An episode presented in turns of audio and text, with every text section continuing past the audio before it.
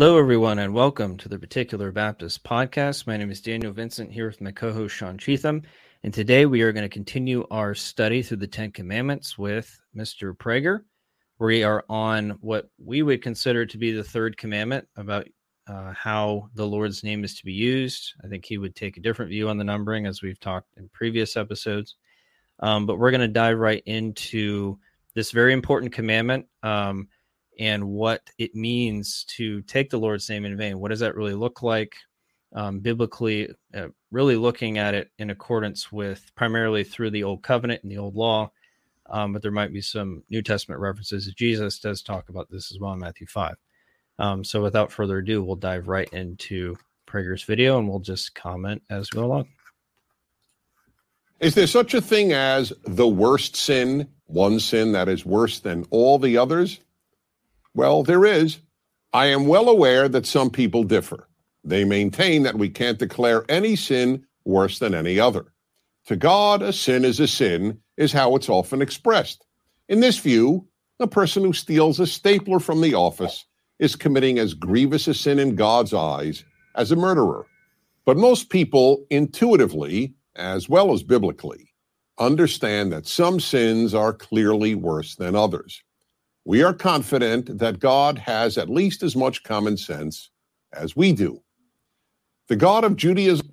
So yeah. I think we'd agree in in the sense that um, not all sins are equal in terms of their um, standing. I think we can see that very clearly in the Old Covenant, where certain sins are have far more severe punishments than others. Um, so I, you know, we'd agree with that. Um, I do think that when we're talking about guilt in terms of actually committing a sin and just the bare notion of breaking God's law. I think they're all sins are all the same in that respect. But in terms of um, how grievous those sins are, um, that is going to vary uh, depending on how God has prescribed. For instance, murder. Uh, if you murder somebody, you're going to uh, the the just punishment for that, according to the Noahic covenant, is that your blood shall be shed as well. So capital punishment is the uh, just requirement for killing somebody else for committing um, homicide. Um, but you wouldn't find that if you were to steal something from your neighbor. It'd be a far less severe punishment, although the punishment could still be severe, but it's not worth capital punishment. Um, so I think that's important to point out. You started to say something, Sean, when I jumped in. Yeah. Oh, no problem. I was just saying if you wanted to stop there. Or not, yeah. um, already. Yeah, it's um, it's a question of uh, relative versus absolute, right? Um, yeah. Relative in a relative sense, um, some sins are worse than others, and that's why we do see punishments being um, levied differently uh, depending on the sin. However, in an absolute sense, all sin is the same because it's all sin against an infinitely holy God and therefore of infinite uh, value. And just a, a, couple of proof texts for this. Um, Romans 6:23 for the wages of sin is death, but the gift of God is eternal life through Jesus Christ our Lord. So the wages of sin is death. It doesn't doesn't qualify this with well the wages of some sin is death. Wages of these sins are death. No, the wages of sin is death because you've sinned against a God who's worthy to be uh, not sinned against, to be followed on every single point, and every deviation from his law is evil. So, in a relative sense, yes, some sins are, are worse than others, but in an absolute sense, when looking uh, towards God, we recognize that our sins are um, are all of infinite um, sinfulness, of infinite evil. And just a, a, another proof text here, real quick. Psalm 14, 2 through 3. The Lord looked down from heaven upon the children of men to see if there were any that did understand and seek uh, God. They are all gone aside. They are all together become filthy. There is none that doeth good, no, not one. So here we're being shown that even though from a human perspective, some people might be might look better than others, in an absolute sense, from God's perspective, all have done evil. There are none righteous, no, not one. All of our good works are tainted with sin. Um, so there's no there's no ability for man to say, well, I'm better than that person. uh, I've committed less sins. Well, from an absolute sense, uh, you're you're still uh, guilty before God and worthy of uh, punishment.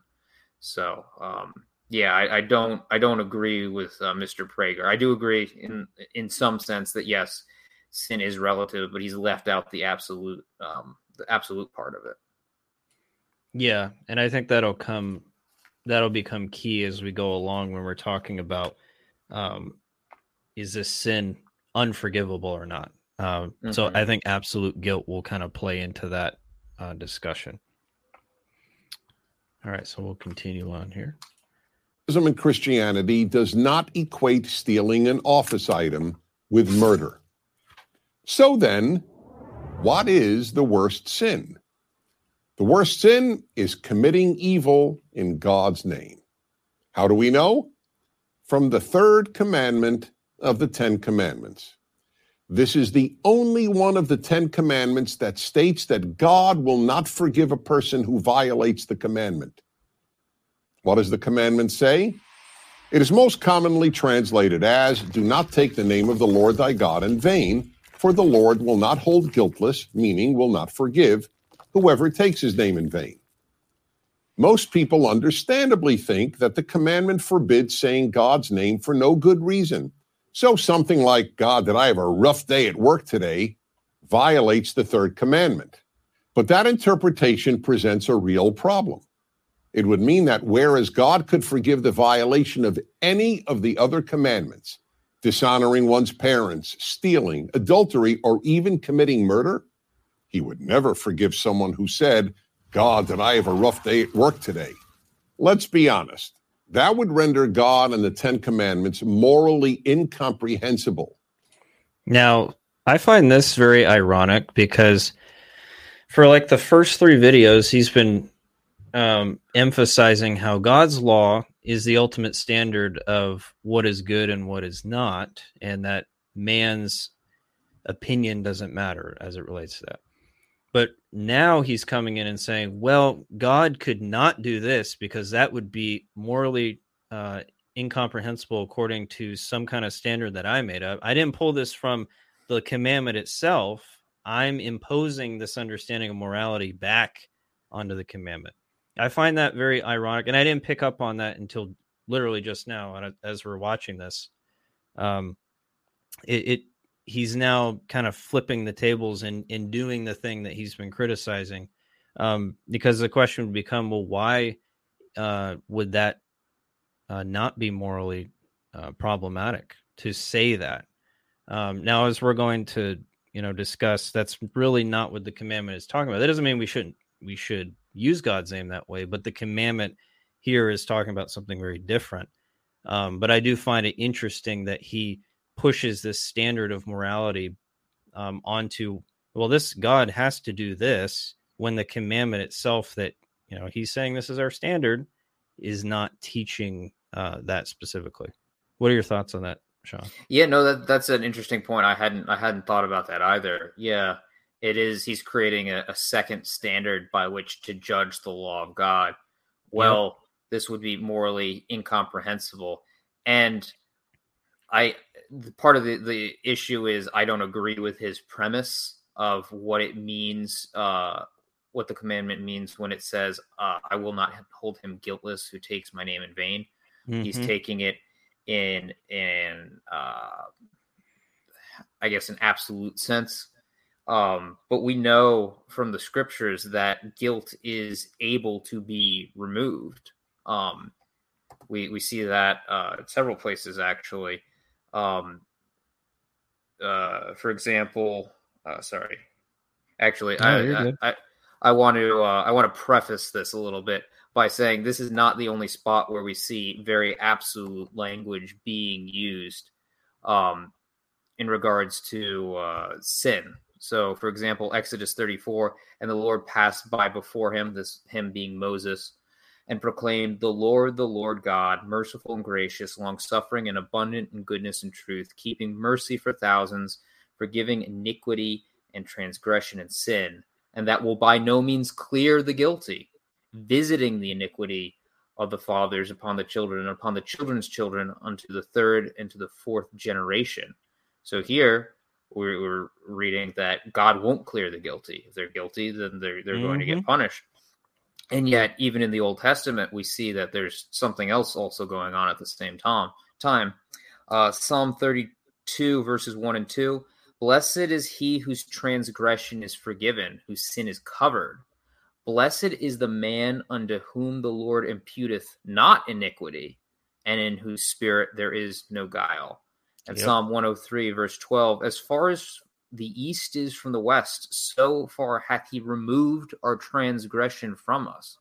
So while God is a, God, a just God, he is also able to, in a sense, remove guilt. It's true. Like God won't clear the guilty. Um, but if he's able to remove the guilt from that person, um, then in, in, a sense they're no longer guilty. And this is why um, uh, Paul in Romans three verses twenty five through twenty six makes uh, the comment that um, uh, the cross is actually to declare the righteousness of God. Um, and the, the verses read, "Whom God hath set forth to be a propitiation." Through faith in his blood, to declare his righteousness for the remission of sins that are past through the forbearance of God to declare, I say, at this time his righteousness, that he might be just and the justifier of him that believes in Jesus. God, there's there's an issue, right? If God says, I won't clear the guilty, and yet doesn't punish people for their sins, forgives them, how can it be? It's a contradiction. But we see the resolution of this apparent contradiction in the New Testament with the uh, sacrifice of Christ that mm-hmm. he bears our sins. He takes away our guilt. He became sin for us um, so that we are not punished according uh, to the sin that we've committed. He's removed our guilt from us. And that's the only way these things can work. Um, it's the only way we can be saved. Otherwise, we would all be condemned because, again, the Bible says there's none righteous, no, not one. Um, and that's a quotation from the Old Testament. When Paul says that, he's quoting from the Old Testament. I forget which psalm it is off the top of my head, but it's there. So I think it's uh, Psalm 32. It might be. It might be. Um, so this is not something that uh, Mr. Prager can say, "Oh, well, that's a New Testament teaching." I don't. I don't hold to that. No, it comes. It comes from the Old Testament. So, um, I'm I'm going to also disagree with what he um, he thinks the guilt is, but or uh, what it means to hold um, someone guiltless or not guiltless. Um, but we, we can save that for a little bit later. Yeah. Um, yeah. The, the concept of guiltlessness is, it seems to be a huge theme for him. Um, you know, another place we look at Malachi 3 5 says, Then I will draw near to you for judgment. I will be a swift witness against the sorcerers, against the adulterers, against those who swear falsely, it's those who oppress the hired worker in his wages, the widow and the fatherless, against those who thrust aside the sojourner and do not fear me, says the Lord. What's interesting is this text actually appears in John Gill's commentary on Exodus 20, verse 7, um, when talking specifically about the guiltless um, aspect of Exodus 20, verse 7. Um, so we can see here that God holds people guiltless, or well, does not hold them guiltless for violating other aspects of the law, right? Adultery, swearing falsely, which has to do with what we're doing talking about here, ironically enough. Um, those who oppress the hired worker and his wages, you know, ripping people off, that would be violation of the ninth commandment. Oppression of the widow and the fatherless, those who thrust aside the sojourner, do not fear me. So it's basically encompassing the entire law and the concepts that are found in there. Um, and God is not holding these people uh, guiltless. He's still punishing them. He's still um, putting his judgment upon them. Um, so, if Prager were to be consistent, um, then no one could really be saved. I mean, he believes that you can get to heaven by your good works. Well, if you violated all these other commandments, which he would agree that, you know, at, at least man is not basically good. So, all of us probably have violated those things according to his standard uh, then nobody can really be held guiltless if that's the standard because um, that we've all violated these laws, uh, and so did these other people of Israel, um, and God was punishing them for that, which is what it means to be uh, not be held guiltless. So He's not being consistent uh, here. That doesn't mean that there isn't anything special about violating the Lord's name. It is, I think, especially egregious Um, it and it is specifically said in the text, and it's not in the other. So there's something heinous about violating um, God's name and using His name in vain. But as we talked about, between absolute guilt, relative guilt, um, from an absolute perspective, sin is sin, and God will not hold men guiltless who commit sin, um, regardless. In some sense, um, God's wrath is abiding upon the wicked man. Um, so we have to be very careful when we're talking about these things. But even from the Old Testament, we see examples where God is not holding uh, people, the people of Israel, guiltless for other things that they broke in the law of God. So we can't just say that this sin is somehow unforgivable um, or whatnot. Um, Calvin said this about uh, about Exodus 20, verse seventy. Said, But since nothing is more difficult than to restrain men's licentiousness in this respect and to excuse or at least diminish the sin, the slipperiness of the tongue is pleaded. Its punishment is here denounced that if God's name is rashly exposed to reproach or contempt, he will avenge it. And that's really the the idea here that God is going to avenge the misuse of his name. He's going to punish it, right? Um, and Sean and I were just talking about um, you know a specific translation, the New American Standard Version, and how it uses it doesn't use the term guiltless. It uses the uh, concept of punishment. Um, it says, "You shall not." This is the 1995 edition. You shall not take the name of the Lord your God in vain, for the Lord will not leave him unpunished who takes his name in vain. Now, again, that concept of punishment, not that man is merely, uh, not that man is unforgivable in this sense, in terms of guiltless, which is Prager's understanding, but that um, God is going to punish those who violate his name.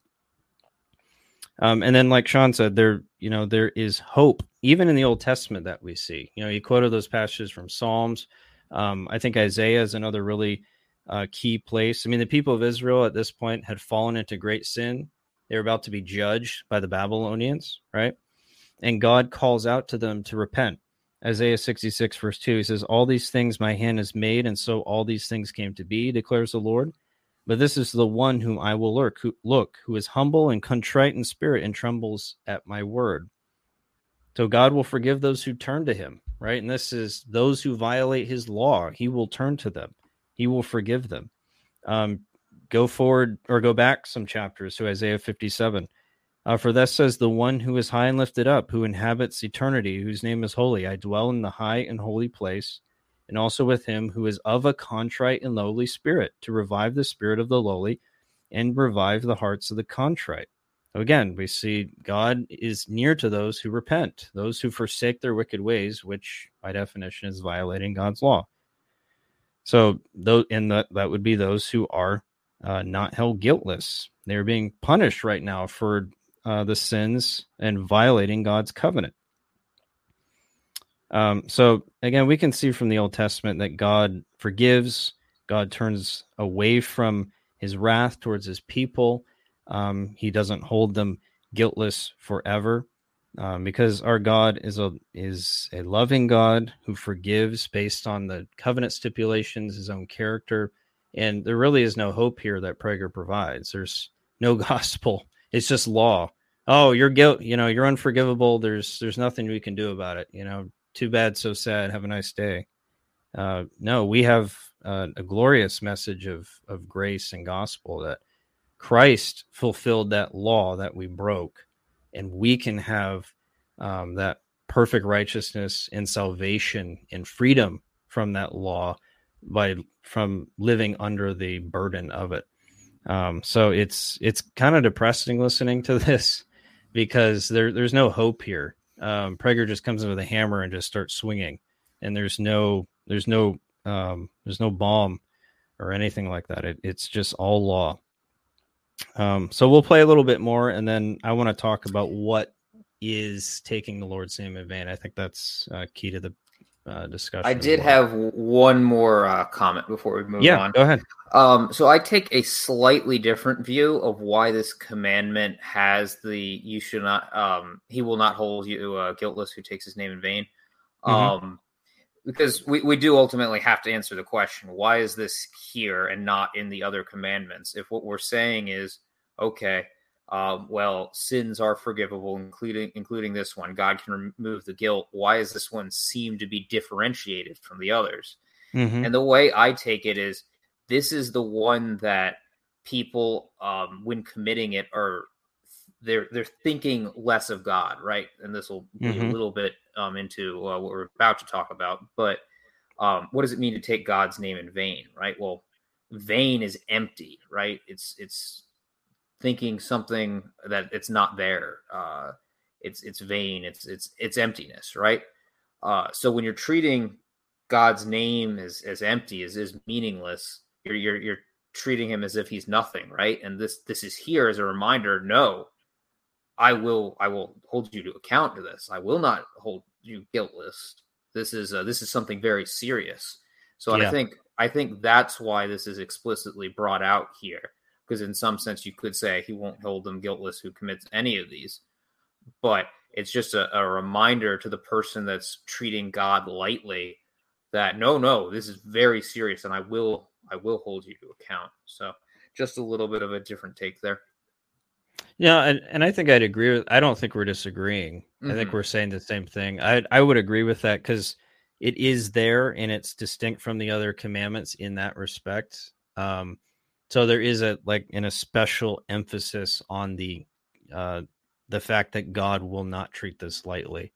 Um, I don't think that takes away from the fact that um, you know God will not treat someone guiltless regardless of what they do. I think there's Mhm. just a special emphasis here because, like you said, the seriousness of it.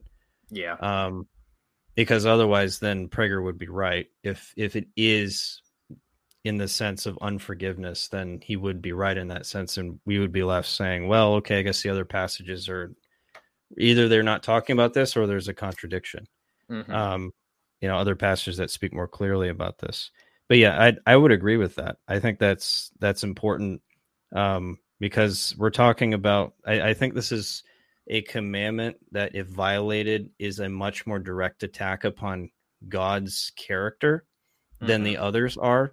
Uh, idolatry, you know, is important, but when you're flippant with the Lord's name, especially in the context of what we're going to be talking about, uh, the Lord's name, uh, taking the Lord's name in vain, actually meaning, um, I think it's a very grave thing to do to treat God's name in this way. It just shows utter disregard for God and utter disregard for his um, for who he is to do such a thing. Um, so yeah.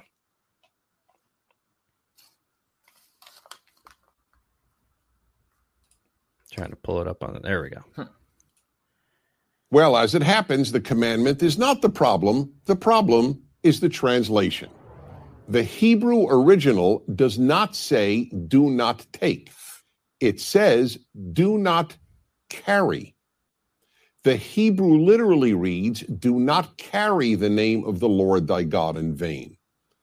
One of the most widely used new translations of the Bible, the New International Version or NIV, uses the word misuse rather than the word take. You shall not misuse the name of the Lord your God. This is much closer to the original's intent. What does Hit it mean to there. carry? Yep. so i um Sean- this- John's TR antenna is going up. well, yeah, quoting for the NIV, definitely. But um, I, once again, I'm going to have to very much disagree with his uh, with his Hebrew there. Uh, there. Um, so the word he's referring to is uh, the, root is nasa. That's the uh, the Hebrew word there, and uh, I looked it up in Strong's, and uh, Strong's definition was to lift, to carry, to take.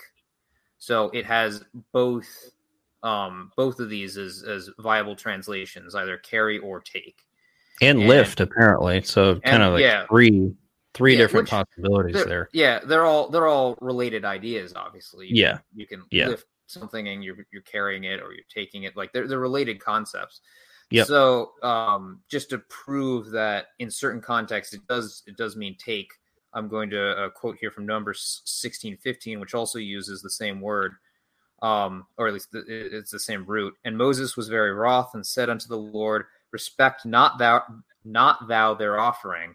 I have not taken one donkey from them, neither have I hurt one of them. So you'll you'll you hear it like I have not taken one. Uh, it's ass in the uh, King James, but one donkey um, from them. So it's I guess you could render it as I have not carried one from them, but it's a little bit more awkward. Take is is a little bit more of uh, what we would expect in English. Carries the idea. Yeah, but yeah, yeah, exactly. So we could, and there's other spots where it's obvious that the translation should be rendered as take, but it's not a. So he's pitting these um, against each other. It's like, well, it can't be take; it has to be carry. Well, it it could be translated as either, and I think it's it's it makes more sense in context of the Ten Commandments to say, I, I um, you shall not take the name of the Lord your God in vain, as opposed to you shall not carry it. Carrying it is a little bit uh, confusing. He then goes on to quote from the NIV and says, um, uh, says that, oh, well, they rendered it as misuse. And this is this is closer to the intent that's being got across. And I would um, as much as I don't necessarily like the NIV, I would actually uh, agree that it is uh, the intent. The issue is mis- misuse can mean a lot of things. He's going to suggest that it just means um, misrepresenting God, essentially. But we would say that um, speaking flippantly with God's name is also misusing it. So I don't think he's actually um, solved the issue there by saying, "Oh, well, it, it, it literally means carry," and we can sort of understand it as misuse. It's like, yeah, I, I, agree that it's misusing the name of the Lord, but that's that that doesn't prove your point. Yeah, and, and then like we talked about for the show, he makes us leap from carry to misuse. Somehow, carry means misuse. For it, even those concepts have nothing to do with each other. Um, now, we, you know, we could take that and look at the context, I guess, but it just he doesn't really give that type of contextual explanation here. Yeah, um, that would be required to make that leap. Yeah. Um, so he, he's trying to do sort of textual exegesis from looking at the underlying language, but then in kind of imposing a modern mm-hmm. translation mm-hmm. back into the original and saying, "Well, this is what it means." Yeah. Um, yeah. So his his biblical languages don't seem to be mm-hmm. very strong here. No, no, and also you'll note that we're we're at least about to quote from other spots in the Bible that will back up our understanding of why taking the Lord's name in vain mean what it means what it does. Um, mostly from the Old Testament. Yeah, mostly from the Old Testament, but uh, I don't believe he quotes from any other verse in this video. Um, it's just an assertion. It's like, well, um, it would be morally absurd to think the one way, which already he's not completely understanding um, the other view, but he doesn't then reference anything. It's just reading the commandment, and this is what it means. So there's no concept of the analogy of faith with Prager. Mm-hmm. You know, hey, let's go to Leviticus so and so, and let me back up my point elsewhere mm-hmm. in the mm-hmm. law. Yeah, uh, there's none of that here. Which again, I understand that these are made to be five minute videos. You can't yeah. capture every single thing. Um, well, but sometimes if you're going to dive into these topics, yeah. you have to you got to flush them out if you're yeah. going to make certain assertions. Yeah. Yeah. Makes good clickbait though. Mm. Or to misuse God's name, it means committing evil in God's name. And that God will not forgive. Why not? When an irreligious person commits evil, it doesn't bring God and religion into disrepute. But when religious people commit evil, especially in God's name, they are not only committing evil, they are doing terrible damage to the name of God. In our time, there is an example of this the evils committed by Islamists who torture, bomb, cut throats, and mass murder, all in the name of God, do terrible damage to the name of God.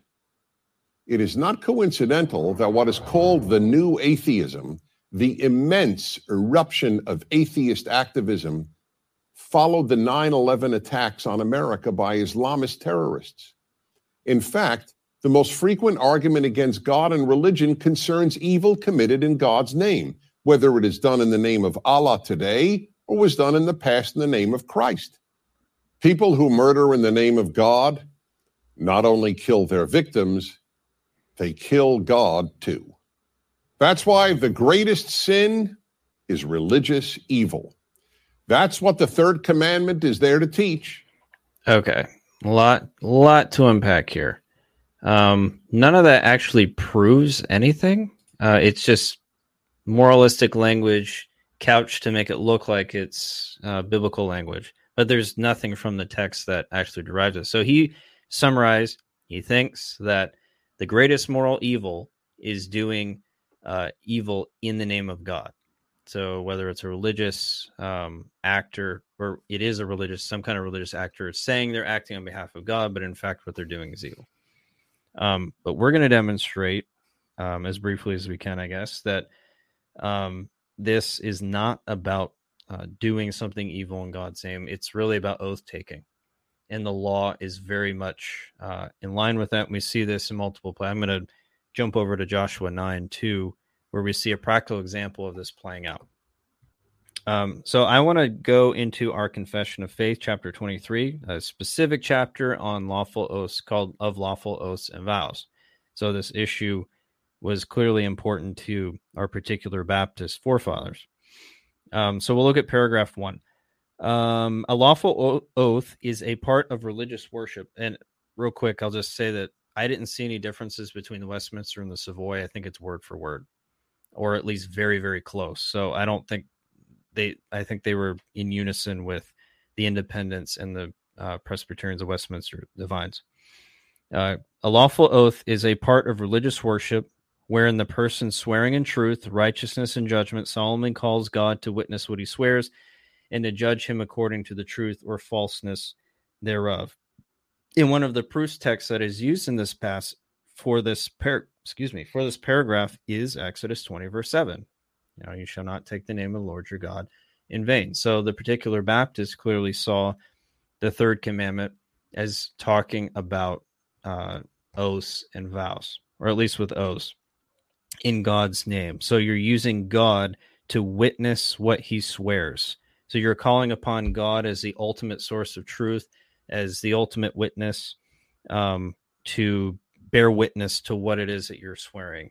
You're being very solemn. It's not to be something that is done lightly in light of the third commandment. Okay, so the particular Baptist saw that way. We jump down to paragraph two. The name of God only is that by which men ought to swear, and therein it is to be used with all holy fear and reverence. Therefore, to swear vainly or rashly by that glorious and dreadful name, or to swear at all by any other thing, is sinful and to be abhorred. Yet, as in matter of weight and moment, for confirmation of truth and ending all strife, an oath is warranted by the word of God. So, a lawful oath being imposed by lawful authority in such matters ought to be taken. Now, again, notice what's being tied here. God's name is being tied with the oath taking. Okay. And it's to be done in reverence, it's not to be done rashly. These oaths are to be thought through very, very carefully and with solemnness. There isn't to be flippancy um, that is done here. Okay. And then it continues on, paragraph three. Whoever whosoever takes an oath warranted by the word of God ought duly to consider the weightiness of so solemn an act, and therein to avouch nothing but what he knows to be the truth, and for that by rash, false, and vain oaths the Lord is provoked, and for them this land mourns. A proof text that's used for this paragraph. Leviticus 19:12 says, "You shall not swear by my name falsely, and so profane the name of your God. I am the Lord." Again, swearing by God's name falsely, using an oath in an improper way, rashly, foolishly, flippantly, is to profane the name of God. Um, and, you know, we see people do this all the time. Um, they might not be making like a direct oath, but they'll say things like, I swear to God. And they're using it very flippantly and in a way that is um, very very casual. Now they're not nec- they're not necessarily making an oath, but they're using the language of an oath and doing it in a way that is um, very you know very flippant. That's very dangerous language because um, you know while an oath is to be done with uh, with solemnness and with thoughtfulness, um, you can make a rash oath. You can say something without thinking through what you're saying, and then you are held accountable to that. And that's why we should never be talking like that um, when we're referencing God. And we shouldn't swear by anything at all. Um, you know, we'll see in Matthew 5. Um, but God's name is to be revered, God's name is to be used solemnly. We're not to be swearing by his name in in a rash way because it gives it it just gives that impression that we are not taking God seriously and we're treating God uh, in a very flippant way. Um, real quick, John Gill, he says, through swear- swearing falsely by it or through any rash or vain oath in common conversation, not by perjury in a court of judic- judicature, but all profane oaths, curses, and impre- uh, imprecations are forbidden as breaches of the third commandment, which this refers to. So, swearing falsely by the name of God. And, and again, this is what was seen as uh, the understanding as it relates to violating the third commandment. Um, it is not what Prager said it is. It's not doing um, uh, evil in God's name. While that is a bad thing to do, it's sinful because it's lying. It's it's misrepresentation. Um, it it's not a violation of the third commandment um, that we see here. Swearing and taking vows rashly and in an improper way is how we um, violate the third commandment, and then breaking them, not doing what we said we're going to do. Um, just real quick from Joshua chapter nine, we were uh, before the podcast, we were having family devotions, and we were reading through Joshua, and we got to chapter nine, and and this was a very helpful passage. Uh, if you look in starting in verse 18, it says, The sons of Israel did not strike them because the leaders of the congregation had sworn to them by the Lord, the God of Israel. And the whole congregation grumbled against the leaders. But all the leaders said to the whole congregation, We have sworn to them by the Lord, the God of Israel, and now we cannot touch them. And this is referring to the, I think, the Gibeonites who had come and deceived the Israelites and made them make a covenant with them under false pretenses. Um, but even though it was done under false pretenses, they still kept that oath because they realized that this was obligatory and they made this oath by the Lord. And again, as we've seen from these other passages, swearing falsely by the name of God is to violate his name. So they, they saw this as very, very important um, and in keeping with God's law. Even though these people were devious, they still were going to keep the promise that they made to them because they swore by God, they swore by his name. Um, so very, very important there. Anything to add, Sean? Yeah, um, I want to go to a uh, a uh, passage that actually uses the exact same phrase "take uh, take the name in vain," uh, so that we can see contextually how it's used elsewhere and see if it uh, fits with Mr. Prager's uh, view here. So this is Psalm 139, and I'm going to quote from verses 19 through 22. Surely thou wilt slay the wicked, O God. Depart from me, therefore, ye bloody men. For they speak against thee wickedly, and thine enemies take thy name in vain. Do I not do not I hate them, O Lord, that hate thee? And am I not grieved with those that rise up against thee? I hate them with a perfect perfect hatred. I count them my enemies. So here we use we see that exact phrase. Um, uh, it's take thy name in vain as opposed to take the Lord's name in vain, but it's it's uh, name in vain right there. It's the same exact phrase. And contextually, he's talking about um, violent men, bloody men that are wicked and are speaking wickedly against the Lord. That's the first part of 22. For they speak against thee wickedly.